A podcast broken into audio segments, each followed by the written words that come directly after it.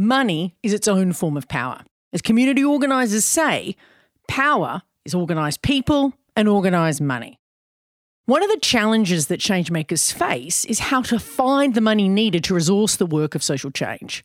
There are plenty of philanthropists, but that doesn't mean there are plenty of resources for creative changemaking. How could this be changed? Today's Changemaker Chat is with Martha McKenzie. Martha leads Civic Power based in the United Kingdom. Civic Power is trying to change UK and global philanthropy by showing the impact that they can have if they fund community organising. When she uses the phrase community organising, she's talking about a way of working that focuses on self determination, power, and solidarity. This chat explores the power of organising and changing cultures of philanthropy. She shares powerful insights useful for people working in the funding space and for organisers and community leaders who are looking for strategies to attract more resources for their work. So, let's go. I'm Amanda Tattersall. Welcome to Changemaker Chats conversations with people changing the world. Changemakers also produces episodes that are feature stories about social change campaigns. Changemakers is supported by the Sydney Policy Lab at the University of Sydney they break down barriers between researchers, policymakers, and community campaigners so we can build change together. Check them out at sydney.edu.au backslash policy dash lab. You can find out more about changemakers on our website. We can also sign up to our email list. It's changemakerspodcast.org. Martha, welcome to Changemakers. Thank you so much for having me. And not just having you, but having you here. We are face to face in the City of London. We're on tour. It's so exciting. I'm delighted to be having this conversation with you. So let's start. One question we always ask our, our, our, guests is to is to explain to our listeners what kind of change maker they are. So right now I run an organization called the Civic Power Fund. And the Civic Power Fund is trying to get lots more money into grassroots community organising. So we're trying to make change by totally shifting the power and the scale of resource for the work that's really happening at a local level to build better democracies and win long term change.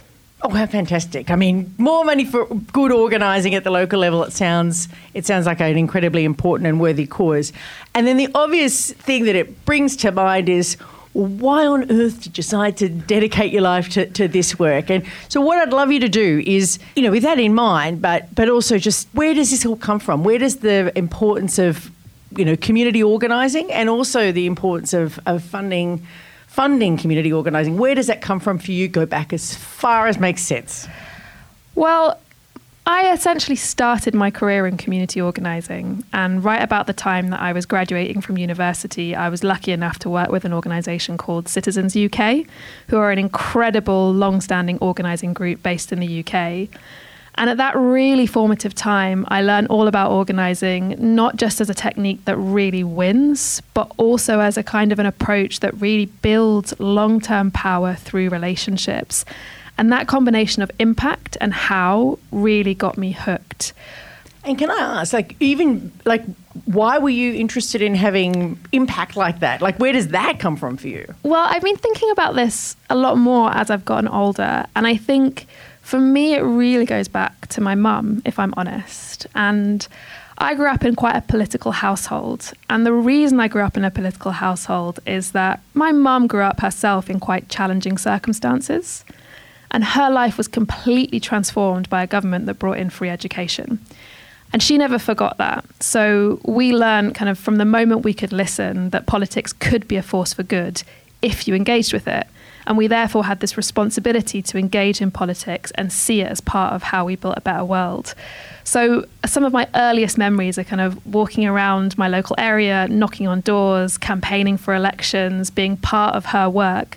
And she was a local councillor. So one of the ways that she gave back was becoming elected herself, really getting involved and throwing herself behind politics and encouraging us to see it as just that, that force for good. Yeah. But I think for me, it also relates a bit to faith. And I was raised as a Catholic, and I don't have faith anymore. And maybe we can have a separate conversation about that another time. But that sense of being raised from a very early age in Catholic social teachings and this idea of loving thy neighbor not just being words but being something that was so true and this mm. sense of community and duty and responsibility. And I think those two things, very much from an early age, convinced me that I didn't want to be sort of passive when it came to politics and community. I really wanted to be active. And so I always knew it was something I was interested in. And I went off to university kind of feeling really passionate about changing the world. And, and I had a real turning point during the 2010 general election where I was lucky enough to work for my local MP during that election. And his story was quite incredible. He'd been a member of the cabinet and then nearly lost his seat and he'd promptly resigned from the cabinet, come back to his local area, and focused all of his attention on his constituents. And Wow. instead of kind of just knocking on doors and asking people to vote for him, he spent years knocking on doors and saying, How are you? How can we help? Who are you? And he got to know every member of that constituency and he built bonds with them and he built networks and he provided, again, politics as this sense of a force for good. And I learned from that MP at a really formative time. And as I said, was working with him in 2010, which was another general election. And in that general election, everyone else in his party had a torrid time, and he totally bucked the trend. And he massively increased his majority and won this kind of stonking victory. And he did that through essentially a form of community organizing. Mm. So I think for me, that kind of combination of forces that when I actually encountered organizing and met Citizens UK and saw that there was a practice that had been doing this for generations and that really believed that that kind of community level is how you achieve change and make politics a force for good, it just all clicked. Yeah, I can. I, and I love the fact that you do connect it to obviously the the life and experience of your mum in political life, but also that practice of the common good that comes through the church life as being sort of different. I mean, We all have different threads, right? That that, that bring out, that animate our purpose in public life, and I can see that in you. But then actually seeing it matters. Like we can have those beliefs, but it's t- turning those beliefs into action. So seeing someone who could do it. And so then, so what did you do? What happened next? Well, so as I said, I, I started learning from Citizens UK and getting very involved in organising. And I then also became a student leader myself. So I was president of my student union and decided to run that like an organising unit essentially and built student leaders across the university. And I had a kind of turning point moment at the end of that where I could have gone and begun, gone and become a full time organiser, or I had an offer to go and work for a housing and homelessness charity called Shelter. And in the end, I took the offer to go and work for Shelter. And again, I've thought a lot about why I made that decision. And I think deep down, it, it came a bit from a place of fear. That organising as a practice where I would have had to raise my own salary, it was a real unknown. It just, it felt very scary at that point in time. And so I took the role with Shelter, but went off to kind of try and make sure that through my professional life, those lessons of organizing and that sense of people powered change being how we make the difference, see if I could embed that through my work. I ended up working much more in the kind of advocacy and public affairs field. So I led private renting, influencing for Shelter. I then went to work for Save the Children, and I was their head of government relations for a number of years. So led that influencing with the UK government across a range of different issues. And then I went to work for UNICEF, the UN Children's Agency. Oh my goodness, you've been everywhere. Yes. I went off to New York and again did a range of things there, but also ended up leading their COVID 19 advocacy strategy and then taking on humanitarian advocacy portfolio. And I kind of got to this turning point moment where if I looked back on my career, I could see that the most influential work had all been the work that had been really powered by people. Yeah. So at Shelter, we'd won victories around revenge eviction or no fault eviction, and that had been powered by tenants coming forward and organising themselves. At Save the Children, we'd won some incredible victories around basically working parents having access to the money they needed for childcare. Mm. And that again had been self organising and those parents coming forward.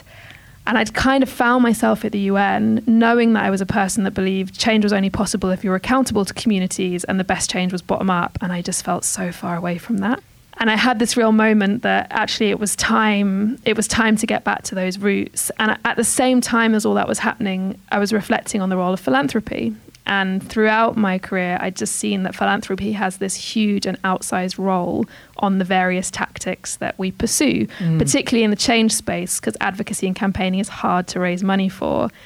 And that was around the time that the Civic Power Fund essentially came knocking. And some people I knew and respected were working hard back in the UK to sort of challenge this sense of why are we not investing in organising and what would it look like to really kind of build and nourish the organising field in the UK? And it just felt like too good an opportunity to walk away from. Um, so that's how I got involved with Civic Power and, and, found myself back here doing this work. Oh my goodness, there's like a million questions packed into that. Uh, I'm going to start with the Civic Power question, but we're going to come back to the fact that you've had this experience in so many different forms of people power you know that you the, your passion is for organising, but that you have a sense and an understanding of different forms of advocacy, of mobilisation, of of working at big NGOs, the United Nations, as well as grassroots, like that. Having that spectrum, putting organising in the in that spectrum of, of forms of people, I think is a really interesting. You bring to the this you bring to the table a really interesting set of experiences. But let's start where you just left, which is about civic power. So, you know, our audience has got plenty of people. Many of them are not um, from the UK, and so they'll be going, "What is this civic power?" Tell us, tell us, tell us a little bit more about this challenge that you experienced with philanthropy and why uh, civic power got created, and, and in a sense, what it is too. So, civic power, we're pretty new. And we're an independent intermediary funder focused specifically on grassroots organising. Now, there's a lot of jargon there. I was going to say, is that an elevator pitch? it sounds like a very well rehearsed elevator pitch, and I'm impressed. Oh, you wouldn't believe. um, but essentially, what we do is we raise money primarily from trusts, foundations, philanthropists who are passionate about social justice, and we redistribute it to grassroots groups doing community organising. And we're like Robin Hood. No, no, no. It's not, you're not the first person to make that comparison. I think we should wear it more proudly. We're really driven by two quite significant overarching factors. So we share quite a deep concern about the state of democracy. Mm. And we're just hearing from communities over and over again, they just feel completely disenfranchised from our politics. And our politics is suffering as a result. And the communities who are hardest hit by cost of living, by the climate crisis, are just being left behind as a result. And organising is this tried and tested method that just reconnects us to our politics, builds bonds between us, and builds a much better political future. But we're also really driven by big picture social justice. And again, a shared sense that right across the social justice funding landscape, but also campaigning landscape, we're significantly underinvesting in the grassroots groups that are fighting for their own rights mm. and that are on the front lines doing this work. And that's a justice issue now because those groups should have the money to fight their own oppressions, but it's also a strategy issue in that if we don't build an enduring base of people power, we are constantly going to be on the back foot. And again, grassroots organising. It's why the problems keep happening, right? It's because we're not strong enough to challenge them. It's exactly. a power question. Yeah. It's totally a power question, which is why it's in the name, right? Yeah, like, yeah, there's no version of this that doesn't involve kind of rethinking power, and that's civic, people driven power. So that's kind of why we exist. And we're trying to shift the funding landscape by pooling resources so that we've got funders like really working together and putting sizable resource behind this practice but also then doing things a little bit differently ourselves. So trying to break down some of the funding barriers make it easier for groups to access this resource provide funding that is long term that is rooted in what communities want and need and using this as a catalyst to try and build that enduring base of power so I want to dig into this question about the fact that you fund community organising because I think that is. And, and, and in doing so, I'm going to get you to talk about what you know your definition and approach to community organising because you know there's so many different ways we can use that phrase, right? You could, you know, you've worked in lots of different with lots of different types of people power, and you know, I'm sure the work at Shelter was different to the work at Citizens was different to the work that you saw in politics. You know, like there's lots of different forms, but you've chosen to work at an organisation, Civic Power, that does community organising. What is so important and appealing about that practice? I mean, you mentioned some, the scale, the local, but tell us more about what's so appealing in that practice, and and I, I guess and and why it's needed. You know what I mean? Like why why it needs the resources too.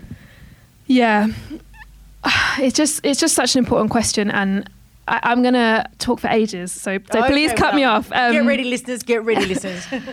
So I think there's three things about organizing that make it really unique. One is the focus on self-determination.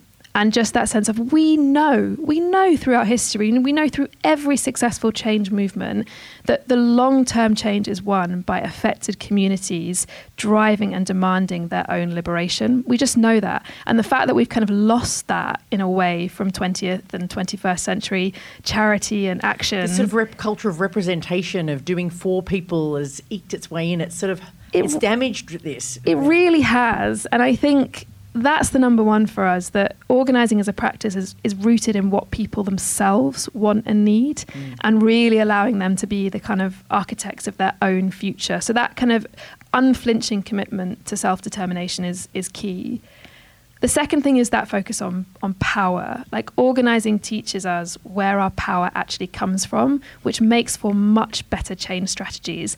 And I love that quote by by the organizer Jane McAlevey around the only real advantage ordinary people have over elites is numbers. Mm. And it's so true. And that sense of organizing as a practice, teaching us what our own power is, but also how we might confront other forms of power and how we build power and how we win. So I think for us, it's that kind of real rooted grounding and understanding in power. But then the third area is very much solidarity. We, we can't win on our own. That's mm. the point. We have to build bridges. We have to find, rather than points of difference, points of commonality. And that itself makes for a much better kind of political system, a much better society, a much better community. And so for us, that's something we, we kind of term that the Civic Power Fund, the, the community organising equation, that when you add those three things together through the practice of organising, which is that listening, that building of relationships, and then that action, you get a better politics because people understand it, politics is accountable to them, people can access decision makers and make change, but you also get long term systemic wins, which is what ultimately we're yeah. all striving for. So it's a democracy. It's a democracy fix as well as an issue fix. You do two things in one stone. exactly. And I had um, I had the, the real privilege. Marshall Ganz is in the UK at the moment, mm. and had the real privilege of going to hear him speak on Monday night, and it was just brilliant as you'd expect and he had this like incredible slide that I kind of I wish I could show show your listeners as to why we do organizing. And it's coming back to that sense of the three different things that organizing does. It it wins, yes, that's non-negotiable, but it also builds organizations. It builds mm. communities. It builds those bases and spaces that can actually hold people power over the long term and it transforms the individual. It helps us understand our own agency, our role in society, and there are lots of other things that win. Mobilizing is needed and it can win. Advocacy is needed and it can win. Litigation is needed and it can win. But it doesn't do those two other things. None yeah. of those things do those other two things. And it's coming back to saying if we're interested in making change, there is an ecosystem that we need to invest in. And yet, this bit of the puzzle that is so unique, that is so durable, and that has time and time again been the basis of successful movements seems to be the bit we're chronically underinvesting in and that just can't yeah. continue.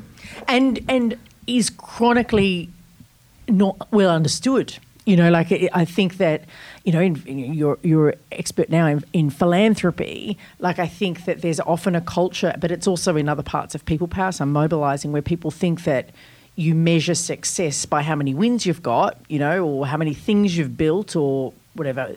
There's something really intangible in, in this democracy building and the institution building, it's harder to measure that stuff. But we know that if we don't have that stuff, you, you, you don't sustain the wins medium term, long term. You just can't because that's the that's the thing that gives the, the, people power is the gift that keeps on giving, right? Yeah, I, I couldn't agree with you more. And that sense of shifting mindsets in terms of how we measure impact is is absolutely key to this mission that, as you said, it's not that well understood, and it does require quite a cultural reset in terms of how most of our organizations are set up to really invest in this work for the long term. But the thing I always find interesting in, in conversation with funders and others that are worried about that sort of lack of measurability is, and you know this, Amanda, organizers are obsessed with evaluation. Oh, I know. They're obsessed with impact. Part of the organizing life cycle, you know. They don't know a group of people. That's how everyone grow. That's how the leaders transform is through the process of evaluating what worked and what didn't work. I, exactly that, and I think it's it's kind of making the connection between those two things. If you see organising in practice and recognise that yes, it's often organic and yes, it's deeply rooted, but it's also a craft and it's mm. learned and it's studied and it's practiced and it is embedded in constant improvement and constant evaluation. I think that sort of fear of the unknown might be lessened. And that's one of the things we're trying to do is connect the dots between organizers are their harshest critics. Organizers are the ones that learn, that evaluate, that are yeah. constantly thinking about impact and change. And so we don't have to be worried when it comes to investing in organizers about that long term, but we do have to think a little bit about redefining impact and moving yes. beyond some of the binaries that we've got stuck in. Yes, yes, yes. And vanity projects, right? Like let's just call it out. Like wanting to fund something so you look good so you can point at it isn't actually necessarily what the world needs. But working out how you can create an understanding for and, and, and can see the development of change that happens over time in a you know, whether it's broad based organising or other forms of community organising, we, we need to create that for people too. We can't just, there's a reason why people go for the projects that are visible because they want to know that they're making a difference. We need to be able to help them learn about the, the ones that are less visible. So it makes me go, okay, cool. So we've got a we've got a beautiful but somewhat um, dis- distant philanthropic sector that's not necessarily knowing that it needs to or wants to fund organising, even though probably it's pretty values aligned. Actually, in terms of its broad interests, it's quite connected, but but it's not funding this kind of work. I'm interested in sort of how you're having that conversation with funders. Like, what was it like when you first started talking to funders about the need for organising? What obstacles were coming your way? What you know objections were coming your way? And and what has shifted that, or you know what what has allowed people to see things differently? Tell us a bit about that story. Well, I noted earlier you, you made a throwaway comment that I'm now an expert in philanthropy, and I, I certainly do not feel like an expert in philanthropy. I have to say that I'm still learning all of this on a on a day to day basis. I would say it does feel like things are shifting. Part of that is rooted in the pandemic and the resurgence of Black Lives Matter after the murder of George Floyd. There was a moment in time that not just funders, but all of us couldn't look away from the fact that many of the systems and processes we were upholding were inherently racist, were not responsive to what communities actually needed, and that kind of root and branch reform was desperately needed. So I think, in terms of what catalyzed some of that change, actually it was the groups working tirelessly behind the scenes that kind of burst out into the open in those moments, and funders and others being confronted with the fact that the system itself was fundamentally broken. I think where we're at now, sort of two, three years later, is both a story of hope, but also a story of disappointment. And I think if you start with disappointment and you speak to groups, and, and we recently did a really kind of extensive conversation and survey with organisers about their experience of funding, there is a sense that there was a lot of optimism during that time that things could be done differently, that funding practices could change in a way that really boosted grassroots and practices like organising. And it's felt like that elastic band has snapped back a little bit, even though the mm. crises we're facing haven't dissipated at all. So I think there's a question, and, and maybe we can dig into. Yeah, I was going to say, know, let's dig into it now. Like, why do you think that? Where do people think that snap back? Why, why, why have people been able to turn away? What's getting in the way of change here? I think fundamentally it comes back to this question of power. And really being able to invest in organising requires ceding power and control to communities. And that doesn't come naturally to most funders, to most organisations who are set up with their own internal accountabilities, who are set up to measure, as you've already said, very specific outcomes and see impact as something that they can attribute their actions to. This is a very, very different way of doing things. And it's okay to do things differently in a moment of crisis, but asking people to fundamentally shift their, their working model and their assumptions about what their own impact looks like for the long term is a much, much harder challenge. So I think there's definitely a, a, first thing, which is what are our shared values in this space, and how can we get to a point where there's a collective understanding that this lasting impact that we seek, and I'm talking about social justice funders here, that there are yeah. others who are, who, who are less interested in social justice, but, but those that kind of wear that proudly, the only way we're actually going to achieve it is if we shift power and control to communities. And that kind of reckoning, it still has to happen essentially, and there still has to be some sort of. What's holding them back? I mean, you say they they they want their own power they don't want to they don't want to see power. It reminds me, it happens everywhere, right? I work in a university to tell people to do co-design or community-led research is an agitation to the idea that they're the expert and they like being the expert, you know, like and this sense that people like to be able to be the decider, but that's not doesn't work, right? Like can, no one can achieve the change they need to achieve on their own. We need to, to work together with others, and that means we can't have control. What is it that's do you th- uh, have you got any insights as in particular what's ho- holding that more power for power over peace in place in philanthropy? I think one and not to generalize, right? Of, co- of No, course, it's- people, it's many are shifting and da da da. yeah. It is, and I think you know. I, I said that there's a story of hope as well, and, Oh, yes. and there is, don't, there is, want to miss the story of hope. there is, and and I think people are having a different conversation. People are talking about movement building as being non-negotiable in terms of where we're funding and what we do next.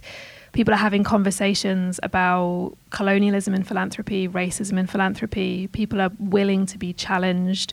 We're seeing lots of organizations explore participatory grant making, so really trying to cede some power and control to communities to make decisions. So there's lots of kind of kernels and bits, nuggets. Yeah. It's- Seeds. Exactly. Ex- I love that. It's, it, there are seeds, but but what's it going to take to actually see that that growth and see that movement kind of above the grass tops into something more sustained and more long term? And I think there's there's something that's worth acknowledging that that this is scary.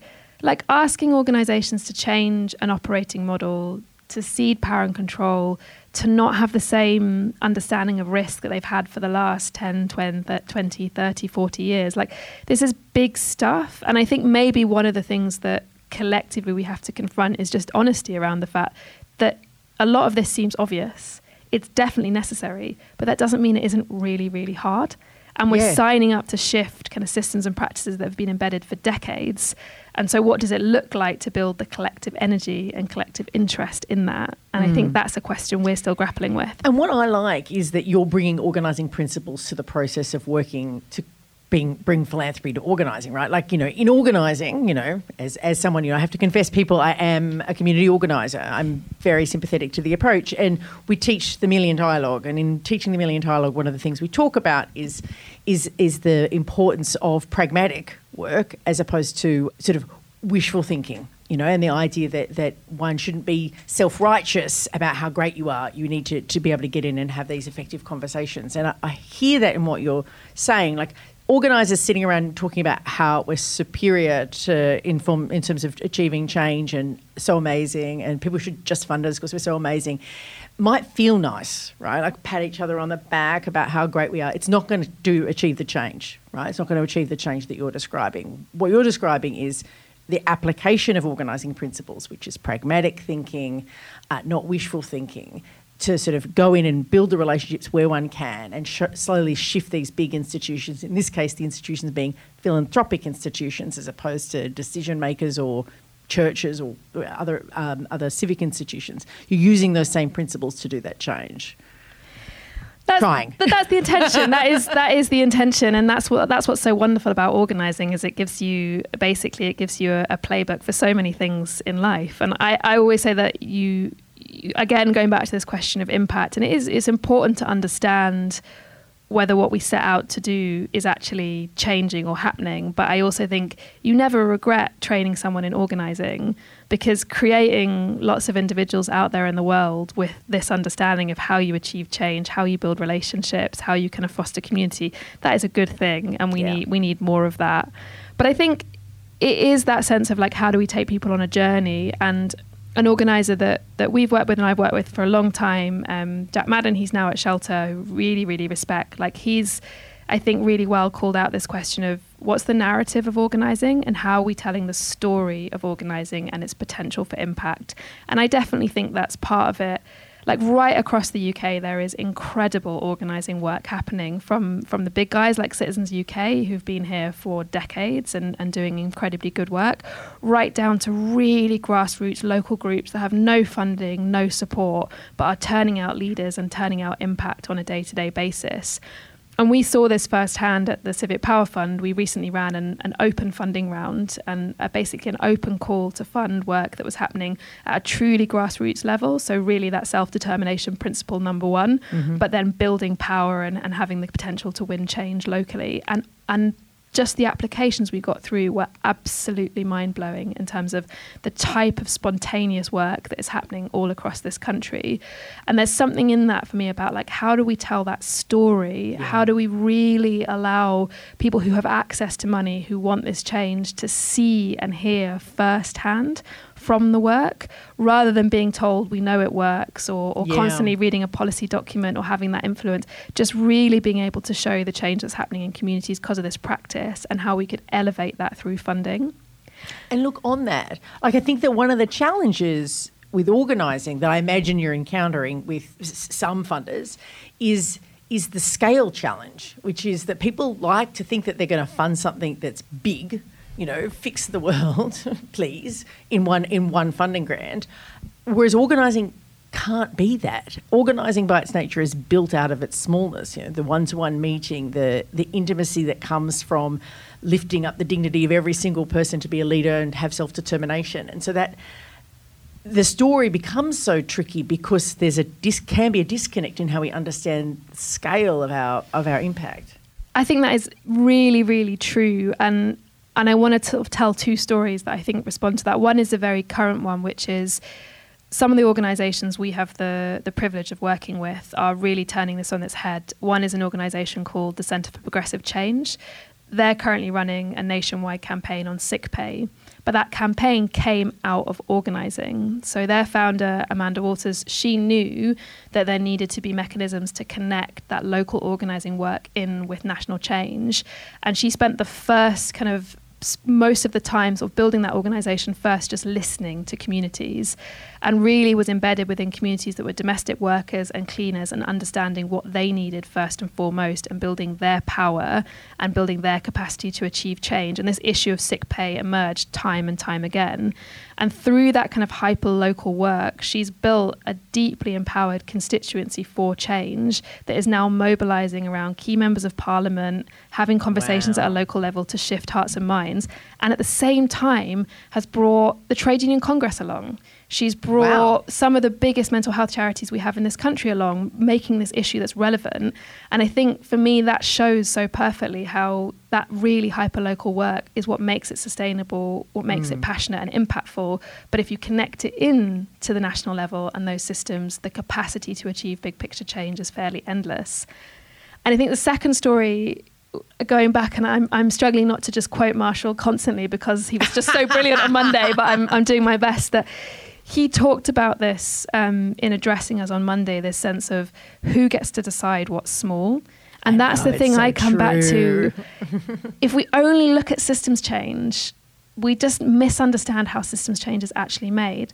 And he used the example of the bus boycotts, that mm. at the mm. time, this sense of being seen as quite a localized, small action in the face of the, of the yeah. rights abuses that the African American population were experiencing but what that catalyzed in terms of that community's understanding of their power and their purchasing power and what that ultimately led to. And I would take that one step further to say that in the UK we had our own bus boycotts in Bristol and the West Indian community in Bristol learned from the actions of the civil rights movement and brought a really similar approach into Bristol. Again, used their purchasing power and then drummed up public sympathy.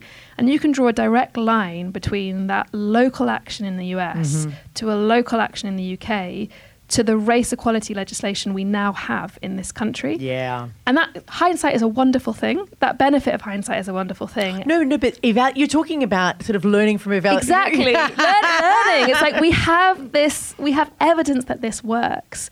And so being able to kind of trust that mm. following what communities want and need and building community power is the ticket. Yeah. I think that's the thing that we have to change to kind of shift that mindset on its head. Yes. It's, you, what you're calling for, in a sense, is to disorganise and reorganise, using it's an organising phrase, how we think about scale.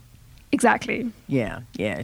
none of this simplicity social change is about distributing Coca Cola, you've got to have it everywhere, but actually this the where things work and how that like where things work like strategic locations like in, in Birmingham but also how it works that leaders lead their own change has a, has a capacity to scale things in an entirely different way than we are, uh, traditionally look at scale in the first place. Yes, and I will say that um, I spend a lot of time here sharing your articles on scale, and we have learned a lot from you oh, and your writing on this topic. Um, beautiful mutual admiration society is building here. Apologies, everyone, but yeah, yeah, I think, but it's a really important, exactly, it's a really important concept because mobilising has a particular uh, brilliance when it comes to affecting a, a, form of scale because it can gather so many people in a, against a specific outrage. What com- organising does is it also can scale, but it does so in a, just a really different way, and it's being able to have a under recognition that being able to have outsized impact, let's use that phrase rather than scale, outsized impact is able to be achieved using a variety of different forms of people power. And community organising can have outsized impact too. It's going to look different to a protest. Yes, exactly. And and I, I I was thinking about this on Friday. I had some friends visiting from the US and so took them to Parliament. They'd never been to London before. And it was a the House of Commons wasn't sitting, so we went and watched some debates in the House of Lords, which is a very different experience to the kind of braying in the Commons. And it was a private members bill Friday, so it was one of those days where the issues that campaigners were passionate about were getting a hearing and, and eventually leading to legislative change. And I was really inspired to see um, Lord Best, who is a passionate housing campaigner in the Lords, bring through a bill that had started in the Commons with Bob Blackman MP, who's a passionate housing uh, kind of campaigner in the Commons. I'd worked with both of them at Shelter over 10 years ago. So they were still there working wow. day and night on housing. And they'd brought this bill that was just about to be passed around essentially targeting unscrupulous private landlords that were getting support from the state for the most vulnerable communities and households. And they said this bit at the end of the bill when it happened, or when it passed, which was essentially the hard work starts now. And that for me is the crux of it that we can mobilize to win and we need to mobilize to mm. win but to really embed those changes and make sure that those wins like continue to benefit communities society and win and ladder up that systems change the hard work starts after the win in terms of maintaining that power holding governments to account changing our politics and changing our systems and that's why we underinvest in organizing at our peril yes uh, and also but also what i like about what, what you're describing and um, I'm going to ask you a reflective question to finish on, but what I like about what you're describing is that there's a recognition that we need lots of different forms of people power. We need those polit- good politicians in parliaments, wherever they may be, in, in councils, doing a piece of work that's necessary. We also need people mobilising. We also need people playing by the rules and doing advocacy. And when it comes to being able to create new leaders in community affected communities where people can exercise self determination over their lives, that's the role of organising. And we need that too.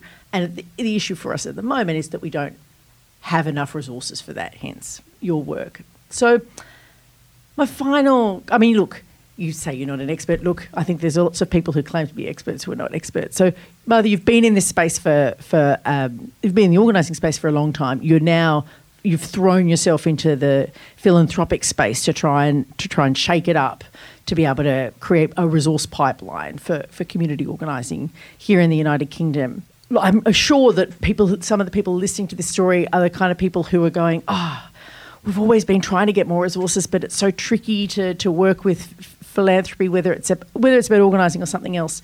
I guess my final question is, what have you learnt? Like, what have you learnt about what makes uh, for a successful advocacy, successful engagement with philanthropy, particularly about engaging them on questions of organising, but just like what makes that work more successful when it comes to engaging resources for the for the art of social change? That's a really good question, and my answer sort of links back to one of the other points you made, which is around essentially organising within funding.